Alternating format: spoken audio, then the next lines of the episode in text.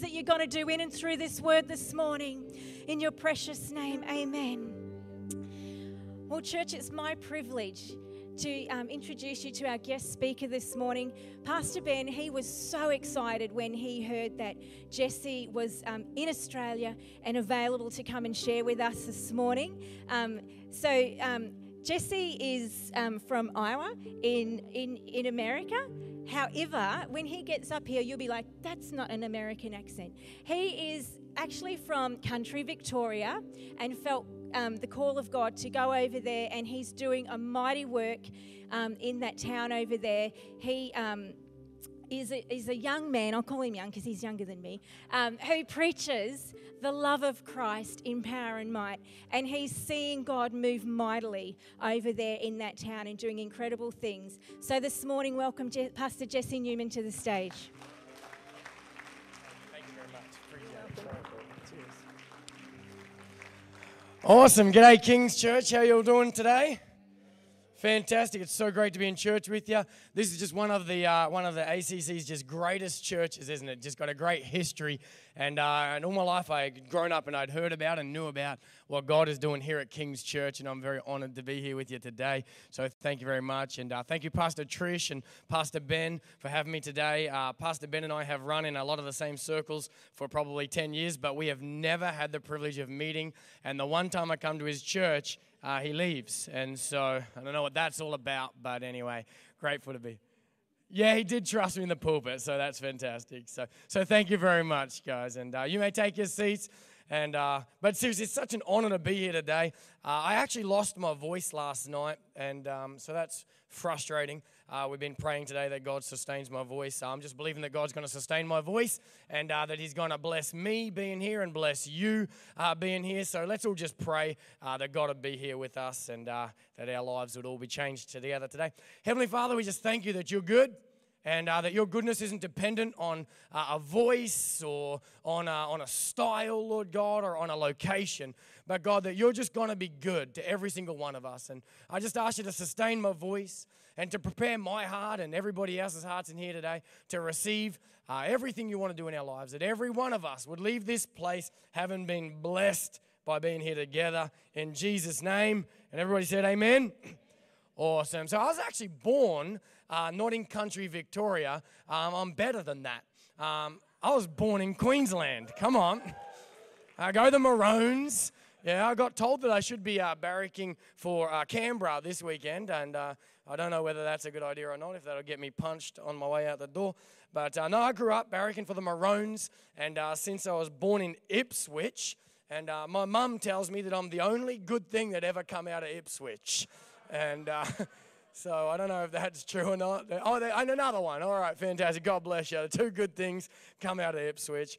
And uh, but then uh, I was raised. Uh, I spent like two days there, and actually uh, arriving uh, from on the plane from the USA on Wednesday morning was only my second day really ever in Brisbane area. Uh, when I was born, I was only born there because I had some complications with my heart when I was born, and uh, and they couldn't handle that. We actually, I actually grew up around Cross, uh, Proserpine. Uh, I don't know if that's that way, but I'm just going to point that way, and of course it's the other way, right? At both campuses today, I point the wrong direction. Uh, anyway, so I grew up in Proserpine until I was seven. Uh, then my parents got divorced. It was a messy, uh, nasty situation, and then we moved to Victoria to live with my grandfather, and. Um, uh, just a man of God. He was a street preacher, and I uh, got to live there. Uh, got to live with them for a few years. Uh, then I actually spent uh, the, the, the, nearly 10 years of my life before I moved to the United States with my wife in 2012. The, the almost 10 years before that, I got to live in uh, Albury Wodonga on the border of New South Wales and Victoria. Uh, got employed as a youth pastor at uh, just one of uh, another one of Australia's greatest churches, uh, with Pastor Warren McMartin, who's actually in here somewhere. Um, he surprised me. I walked in the door and Warren was in the room. Where are you, Pastor Warren? Uh, he doesn't like being called out, but anyway, I'm calling him out. And uh, so he's here today too. There he is. He's not even putting his hand up. Come on, like. so can we give my pastor, Pastor Warren, a great hand? And uh, so I'm in ministry because Pastor Warren and Pastor Chris believed in the call of God in my life, and I uh, will never, ever forget what they did for us. But anyway, in 2012, uh, my wife and I, we felt the call of God to plant a church in Des Moines, Iowa.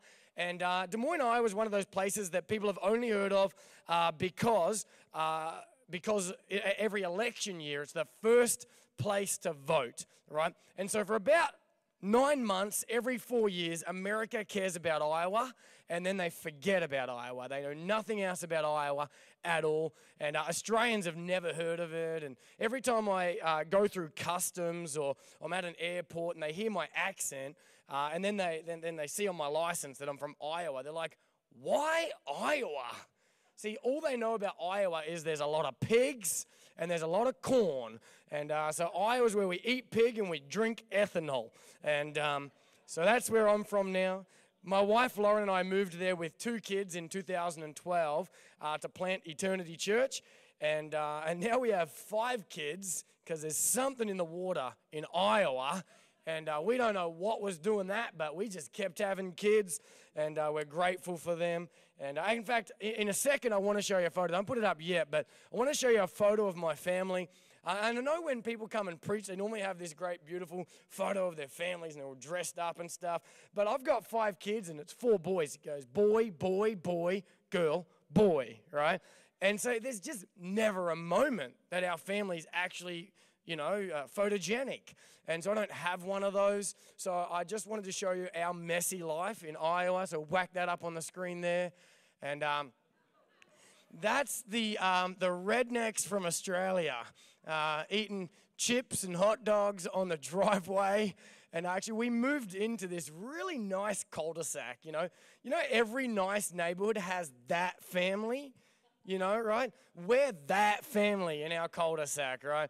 So we moved into this really nice neighborhood. Uh, the person next door owns Chick Fil A. The person on the other side's a psychologist for the government. The person across the road's a, a high flying doctor. And, and, then we moved in, and uh, and uh, the day we moved in, uh, Judah, which uh, he, he, he's imaginarily up the top there, Judah, he, um, he, it's our first day in this fancy cul-de-sac, right? And this is just a stereotypical day at the Newman house. So I don't know if you, this might be too far. You might not even listen to the word after this, but this is us. Uh, Judah, the eldest one up the top there, the day we move in, see, we have a brick fence there, and behind that it's sort of hidden from the world. You know, do what you want back there, you know. But there's another big tree in front of that, right on, on, uh, right on display for the whole cul-de-sac to see. The day we bought that house, Judah just walks out there, unbuttons his fly, and just takes a wee on the tree. Right in front of all the lawyers and the doctors and the child protection worker next door and Chick fil A the other side. And so that was their, they're all like, oh no, the rednecks have moved to town and we did. So, anyway. But that's our messy life, and we love it. God's been good to us. We actually started the church with about 30, 35 people uh, seven and a half years ago, and, uh, and God's just been really good to us. Um, he, he's just blessed everything that we're doing over there. It's grown to about 14 to 1,500 people every weekend, uh, bums in seats now. And, um, and, a, big reason for that isn't because I'm a rock star. I'm just definitely not.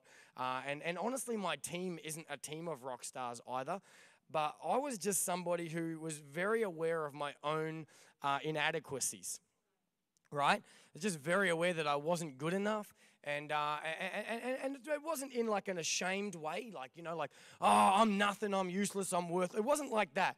It was just that I know that I cannot do what God is calling me to do. And I needed God and my whole team needed God.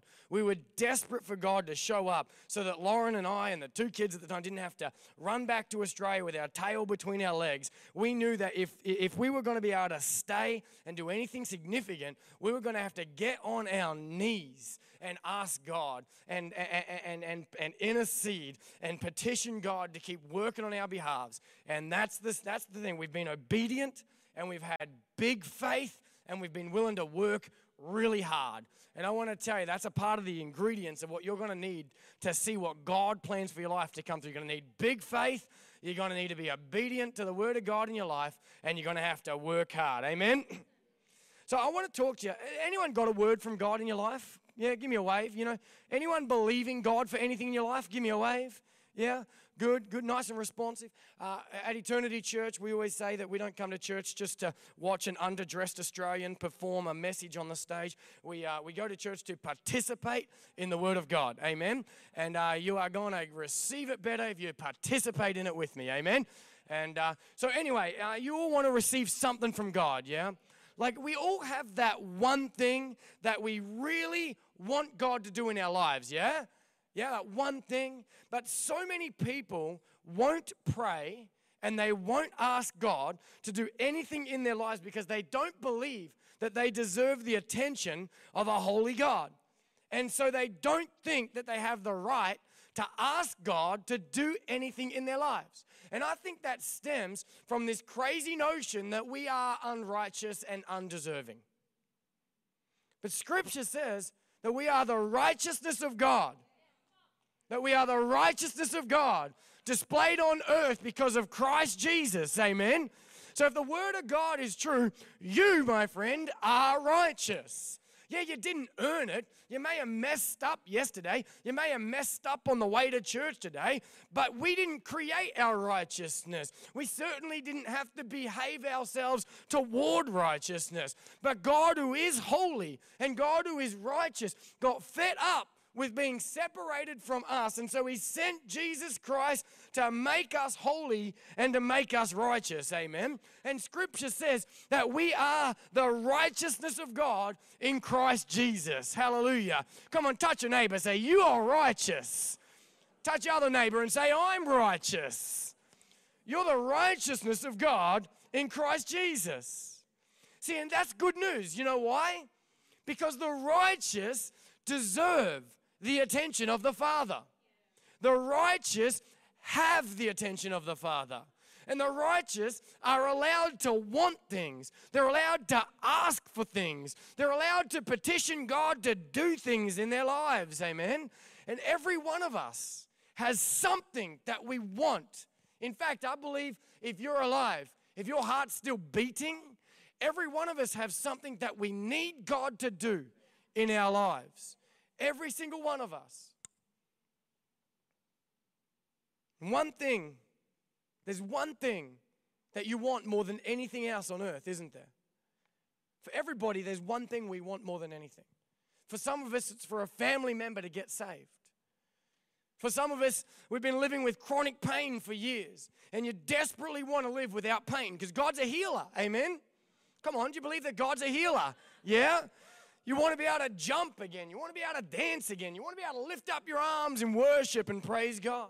Some of you desperately want to buy a house. You know it's okay to ask God for a house. It's okay, God, I want my family to have a house. We don't want to have to keep moving every two years when this house sells. God, we want to have a house that we own. Some of you are desperately believing God that your estranged sons and your estranged daughters would come back to the Lord and come in, come back into relationship with you. We all have one thing we want more than anything else. I like to call it the promise. The thing God said He's going to do that we're believing God to do. Some of us have already received it. There's something we used to want more than anything else in the world and we received it, and that's good, but you're still alive. So God's got more work to do in your life. Amen? We say, God, there's always a next step with God. You may have just got that, but God wants to do something else with you. You know, when I give my kids a present, I'm not like, all right, you got that. Good fun. Have a good day. Off you go. No, I'm going to give them something else the next day. Amen. When I feed them at dinner, I don't expect that to last them the rest of their lives. Hey, Judah, have a meal.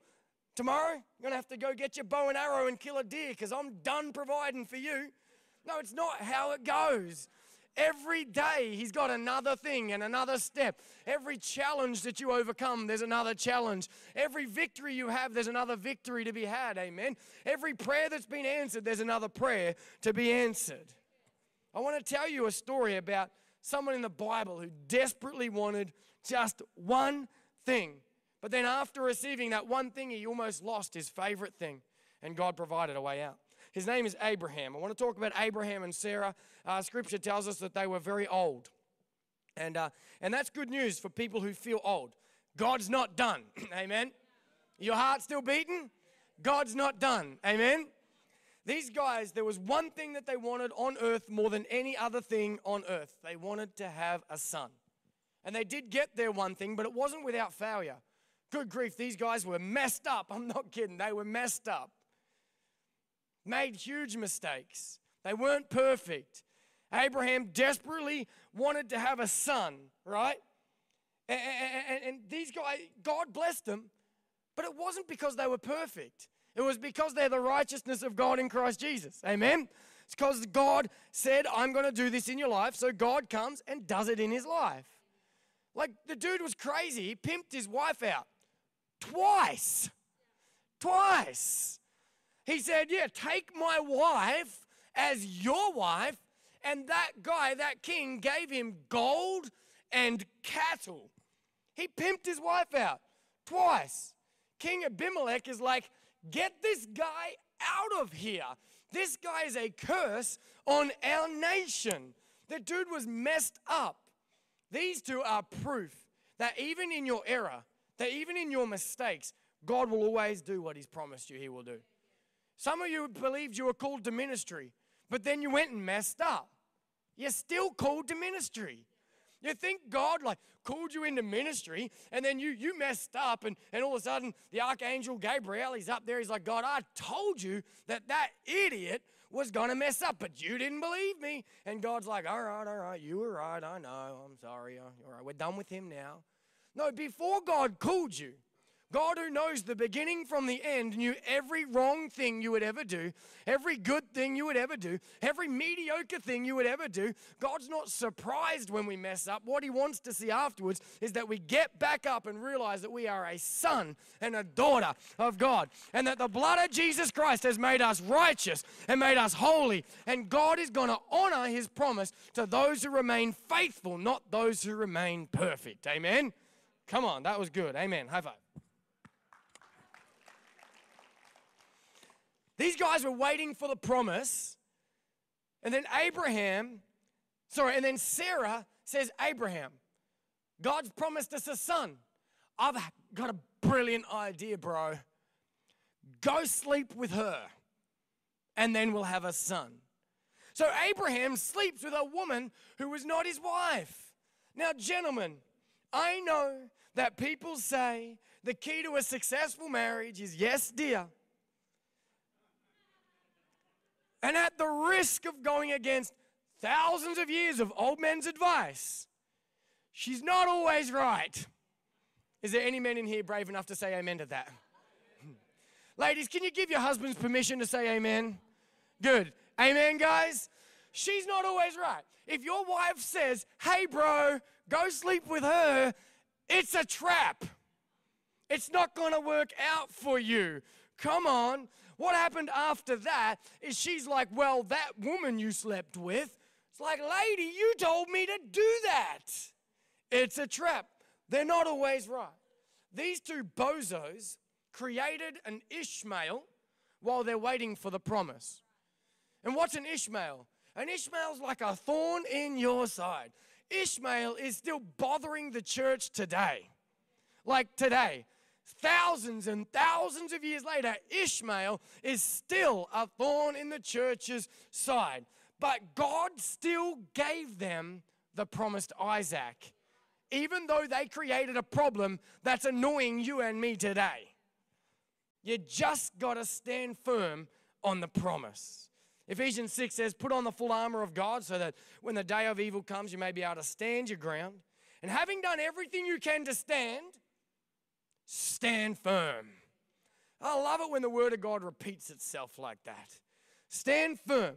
When God's given you a promise, stand firm.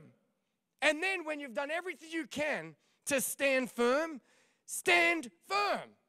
Because God's going to do what He promised you He would do. Some of you in here, I pray right now that the Holy Spirit is just awakening dreams and awakening promises in your heart right now things that you forgot about, things that you let shame hold you back from. I pray that God is just, just releasing you of that shame, even as I preach right now, and that the dreams and the promises start to come alive in your life again. Let's fast forward a little while. God answers Abraham's prayer, and he and Sarah have a son. His name is Isaac. He's their most prized possession. He's their most prized prayer. He's, he's their favorite person, their favorite thing on earth. They love nothing on earth more than they love Isaac. And we're going to pick that story up from Genesis chapter 2, verse 1.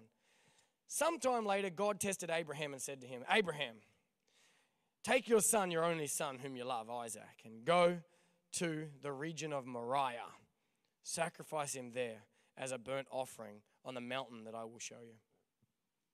Hold up for a second and picture the thing that you've been asking God for your whole life, and He says, Give it to me. The thing that your, your most prized thing, your favorite thing on all of the earth, and God just says, Give it to me. Just give it to me. Now, we've got to get past the whole child sacrificing for a minute, right? And uh, let me tell you right now, God did not want Abraham to kill his son. Not for a second did God want Abraham to kill his son.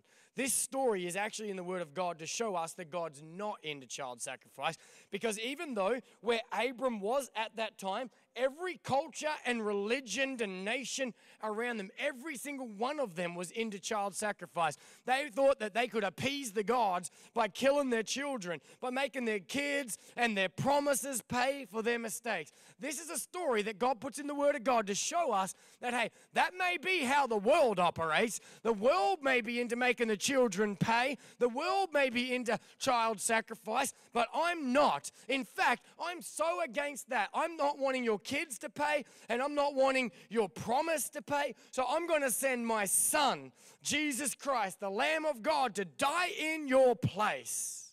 This story's in there to show us that no matter how much we mess up, God's going to provide a way out. Amen.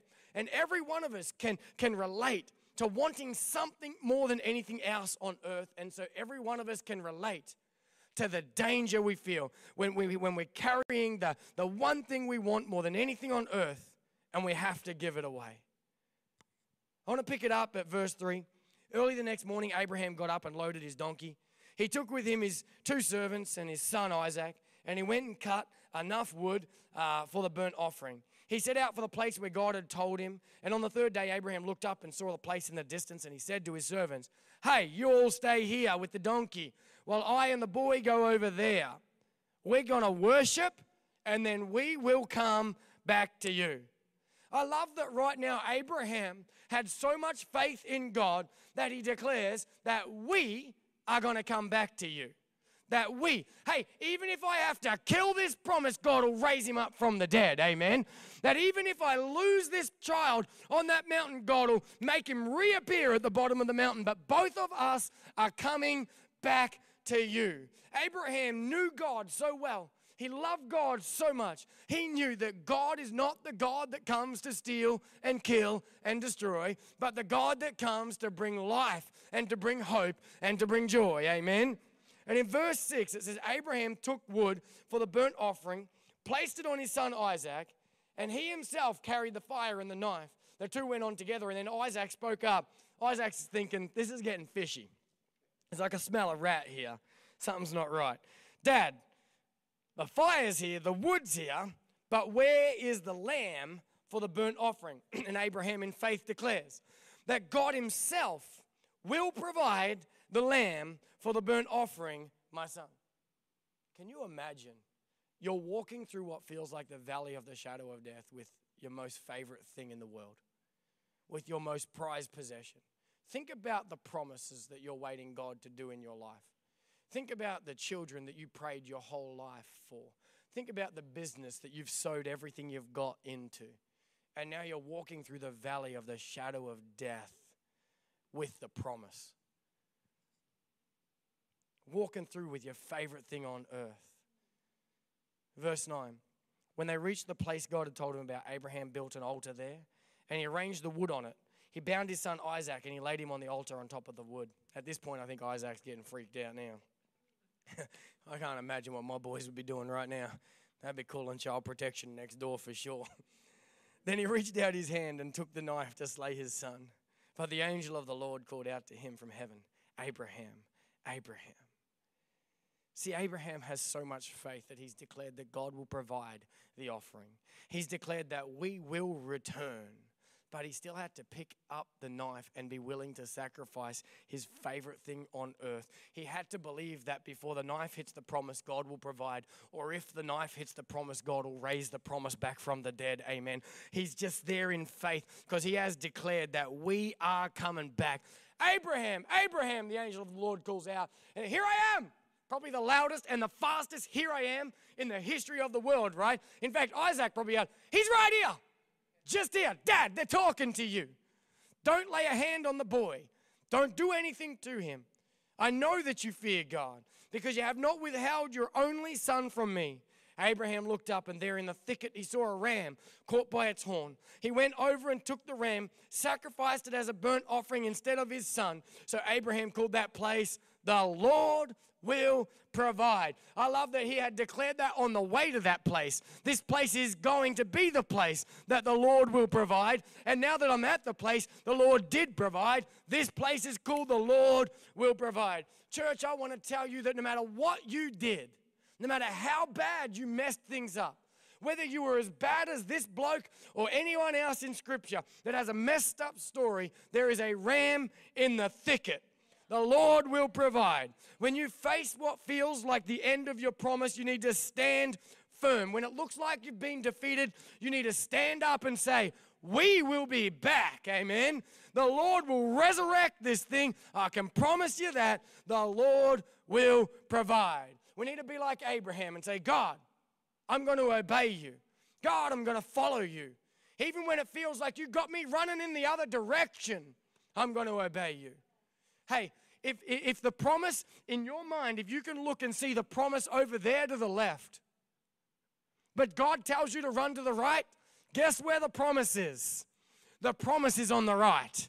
Even when it feels like God's got you running in the other direction, you say, God, I will obey you. God, I will follow you. Because if, it, if, if you say it's over there, then God, the promise is over there. I know you well enough to know, God, that the devil comes to steal, to kill, and destroy. That you have come to give me life. You'll never steal from me. You'll always provide a way out of this mess. There's a ram in the thicket. Amen. And that's all good. God's going to provide the promise.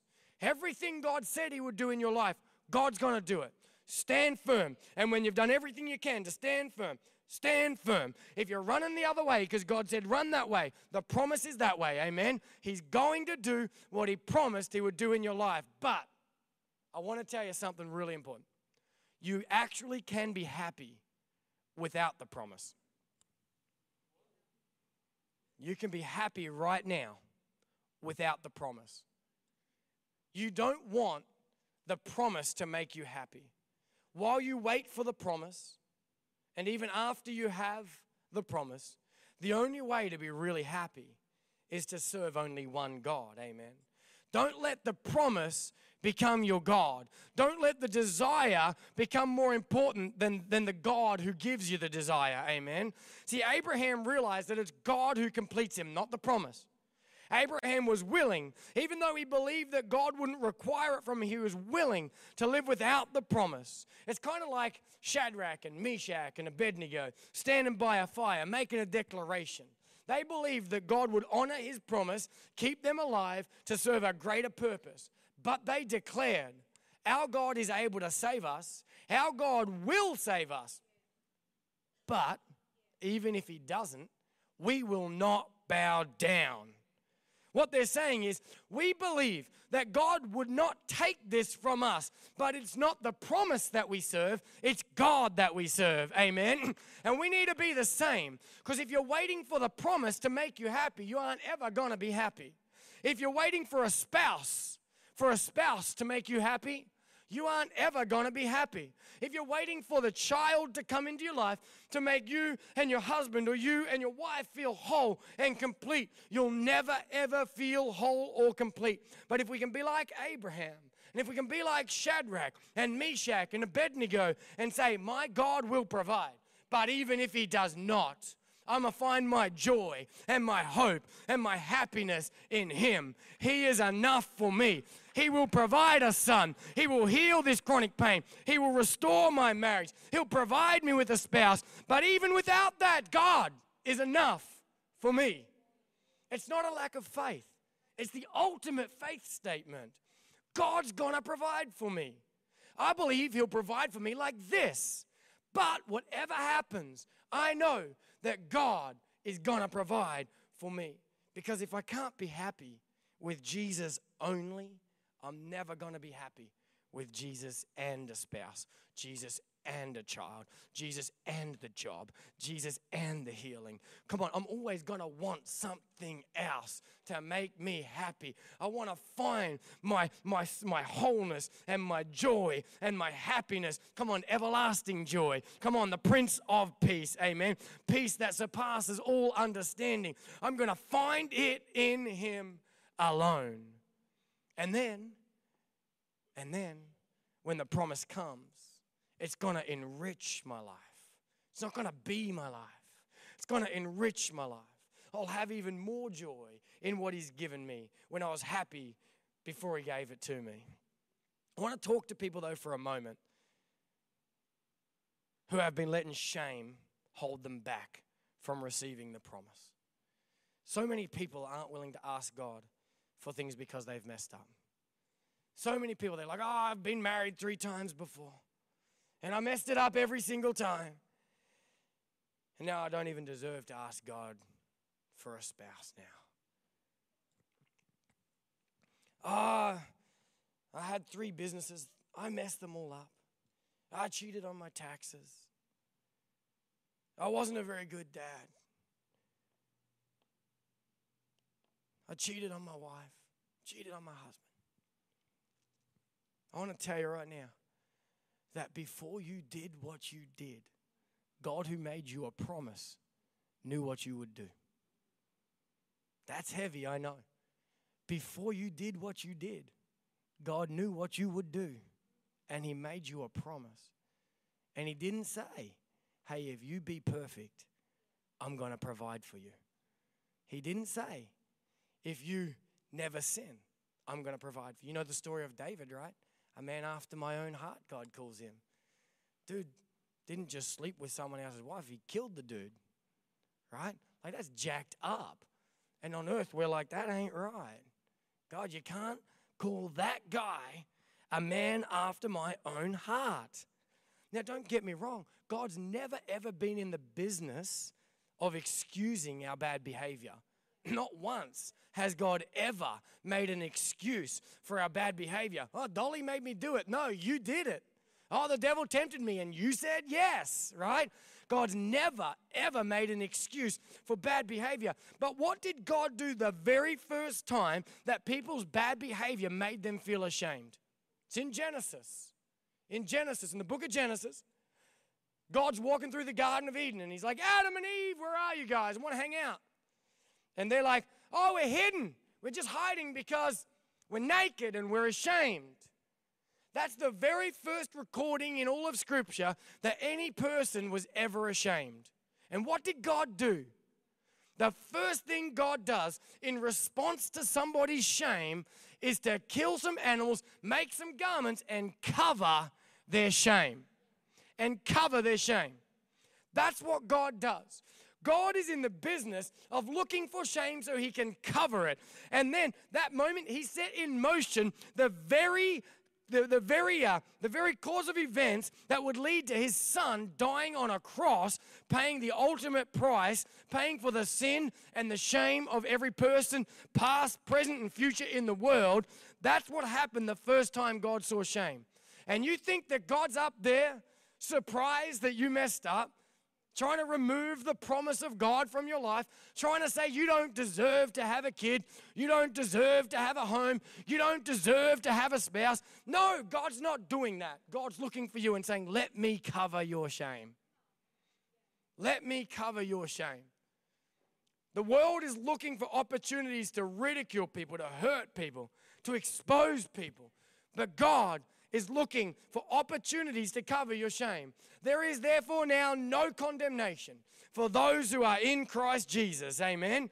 And I believe that the flip side of that verse should be there should therefore now be no condemnation coming from those who are in Christ Jesus. Amen. So if you're sitting in church and someone sitting next to you went and messed up last week, there should therefore now be no condemnation coming from those who are in Christ Jesus. Everybody in this place is welcome in the house of God. Amen. And God wants to cover your shame, release you of that, and set you up to receive the promise of God in your life. I believe if we can step out of our shame, find happiness and joy and hope in God alone, that the promise and the place that God provides will be just around the corner. Just around the corner. As long as we just don't let the one thing we want more than anything on earth become the one thing we want more than anything in heaven. Church, would you all stand up with me right now? I could have the band come up and play the flute and the lyre and the harp up here on stage. That's old King James for beat the drums, play the electric guitar, and make a really joyful noise. Amen. if you're in here and you messed up, if you're in here and you made a mistake, there's a ram in the thicket. For every one of you, there's a ram in the thicket. Come on, someone say amen. There's a ram in the thicket. I know it's hard because it makes no sense that I can mess up and still receive the gift of God in my life. You ask my mate Mark, who's known me for 15 years, or Pastor Warren, who's known me for probably 15 to 20 years. I have messed up so many times. I've made a fool of myself and both of them. And thank God there's a ram in the thicket. Can I be really brutally honest for you all for a second? Is this all right? Can I be really honest? I've already preached the sermon that I hope you received it. So I'm going to say something that you'll either forget everything I just said or help you understand. I was a youth pastor in Wodonga. And I got caught buying a porno at a gas station. I was like, I took it back and I said, uh, I probably shouldn't have bought this. And the lady goes, Aren't you Pastor Jesse? And I was like, Oh, crap. Of course, you had to know exactly who I was. She's like, Oh, yeah, we go to your church. I'm like, Oh, that's fantastic.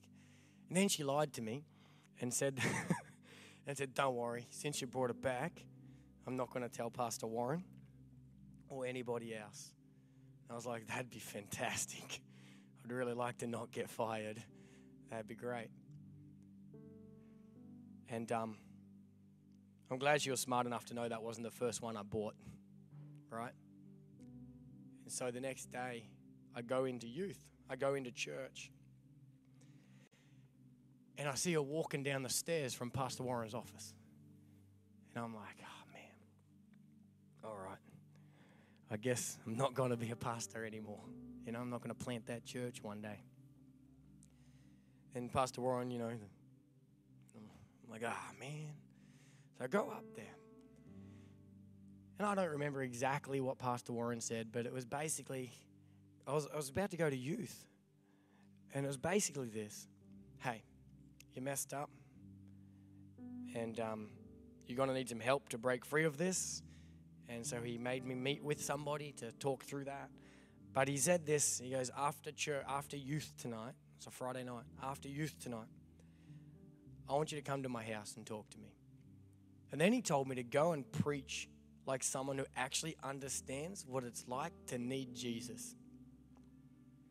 Someone who understands grace. That's what he said to me.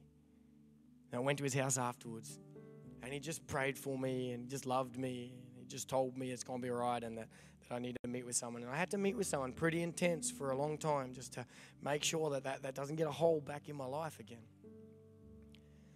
There was a ram in the thicket. People say that that boy shouldn't have got to keep being a youth pastor, let alone one day go and plant a church, have influence in a state over in America. But I thank God there was a ram in the thicket.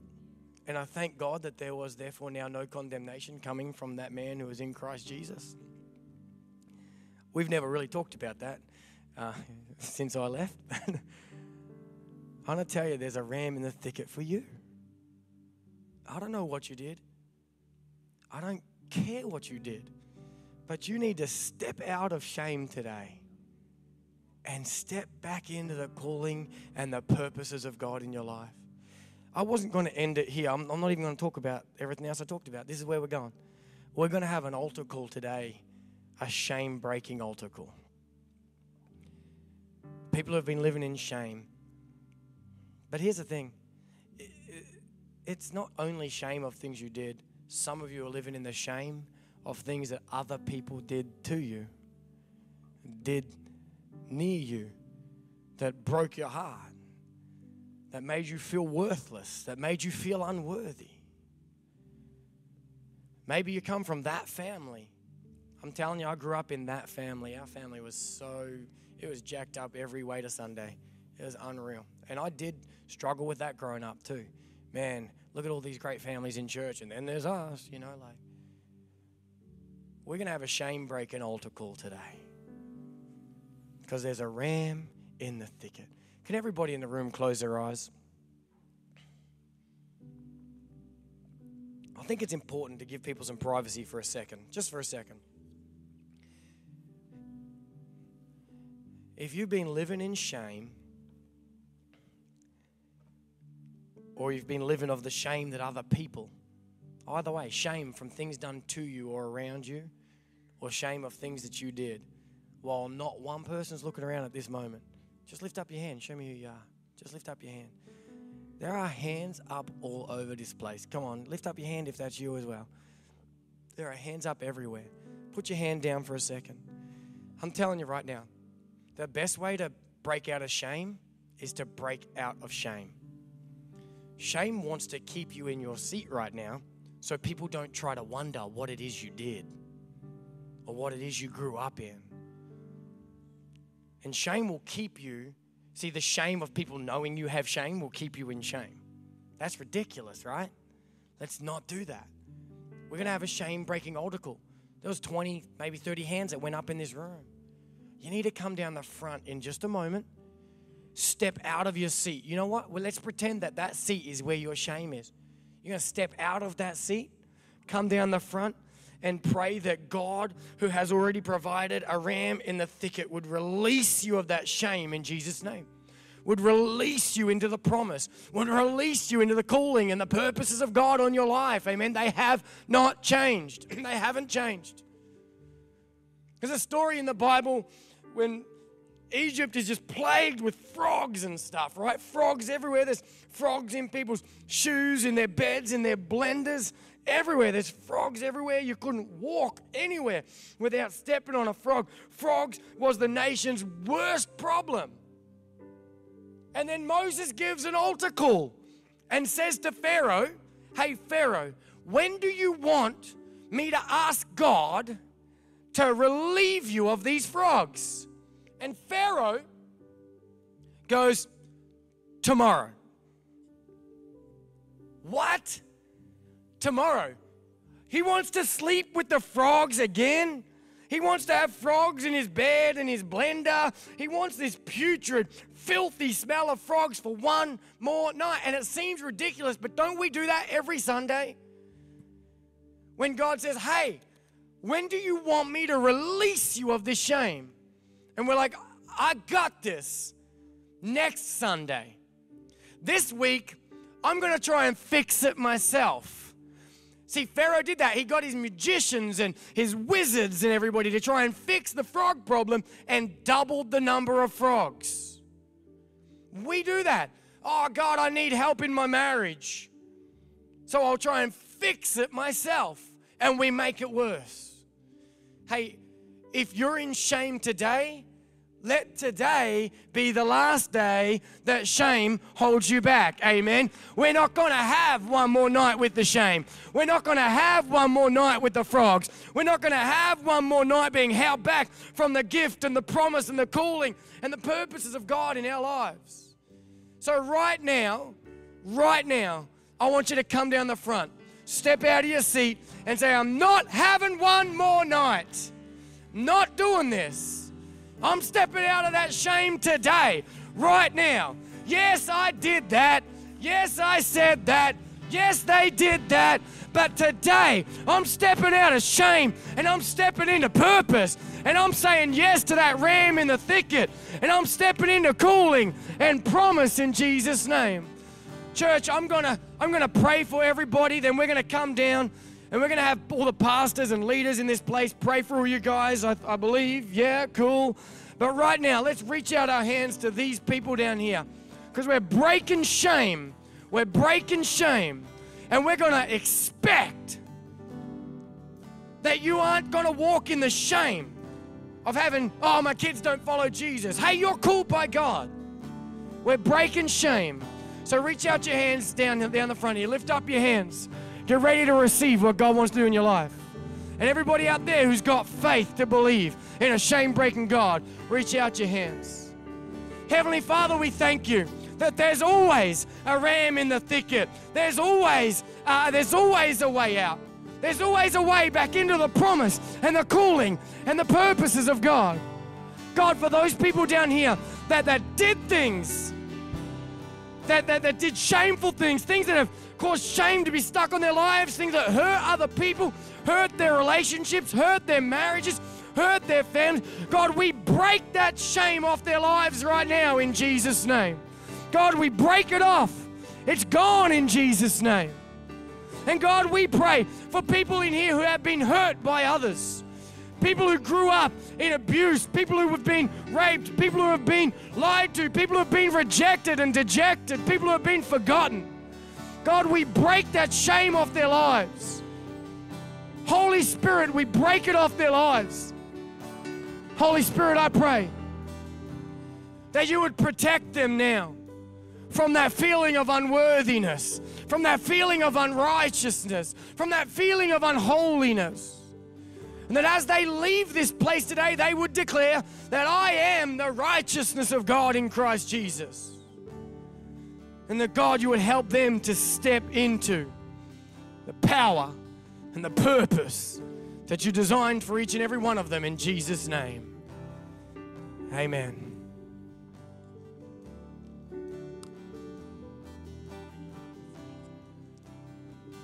If we could have the pastoral team and um, the Connect leaders just come down and pray.